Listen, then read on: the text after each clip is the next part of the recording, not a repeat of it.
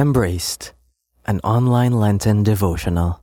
You are declaring to yourself that your first need is God, and therefore you are saying, God is my number one. That's what you do when you fast.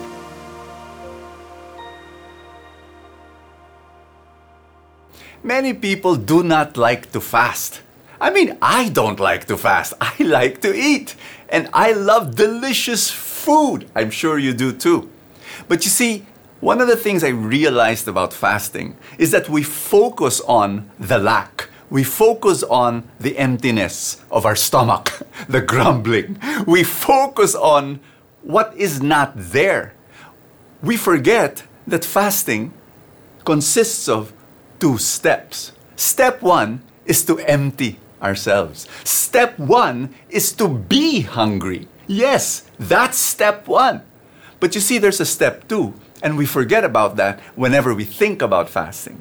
Step two is whenever we are now empty, we can fill it with something better. Fasting is emptying your life for what is better, and it what is better than God Himself. So fasting is a declaration that your biggest and most important need is God Himself.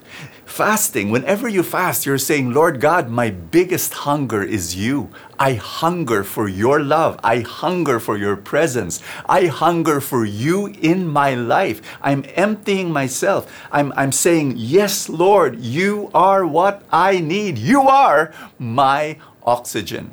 Now, fasting has a lot of health benefits. You see it all over social media. IF, you know, people are saying, oh, you, you fast for 12 hours, 14 hours, 16 hours, it will do a lot of good. And I believe in that. I really do. But you know what? It does have amazing benefits for your spiritual life. First of all, as I told you, you are declaring to yourself that your first need is God, and therefore you are saying, God is my number one. That's what you do when you fast. What am I saying? You know, why is it a benefit? Well, decision making, if you want to make the best decisions in your life, decision making boils down to value clarification. You need to be clear with your values. Many people get caught in indecision. They do not know how to make decisions or they make poor decisions. Guess what? When you fast, you are declaring and reminding yourself Teka muna, God is my number one. And so what happens is you're getting clear with your values, you're getting clear with your priorities.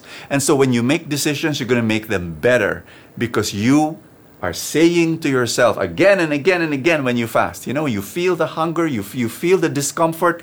You, what are you doing? You're saying comfort is not the number one value of my life. Convenience is not the number one value of my life. I can sacrifice, I can, I can go through pain, I can suffer for as long as God is number one. That's powerful stuff, man. Here's number two something very important about fasting. You are identifying to the people who are hungry because of poverty. There are millions of people who sleep at night hungry. Many of us don't. You know, we eat six meals a day. But when you fast, you give yourself the opportunity to identify yourself with the poor and the hungry. And what are you going to do about it? It actually moves towards the third pillar of Lent. First is prayer, and then second is fasting, what we're talking about now. And the third is almsgiving. We'll talk about that tomorrow. But right now, I want to invite you to make this decision in your life and say, okay, I want more of God in my life.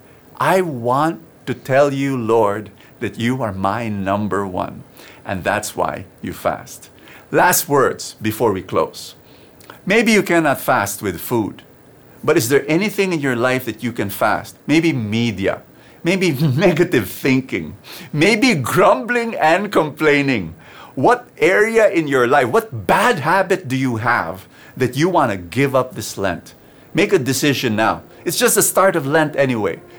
Come before the Lord and ask Him, Lord, what do you want me to give up so that I will create more space for your love, for your presence, for your blessings. Amen. The love you keep on giving keeps our Mercy Ministries living. To know more about our Mercy Ministries, visit feastmercyministries.com.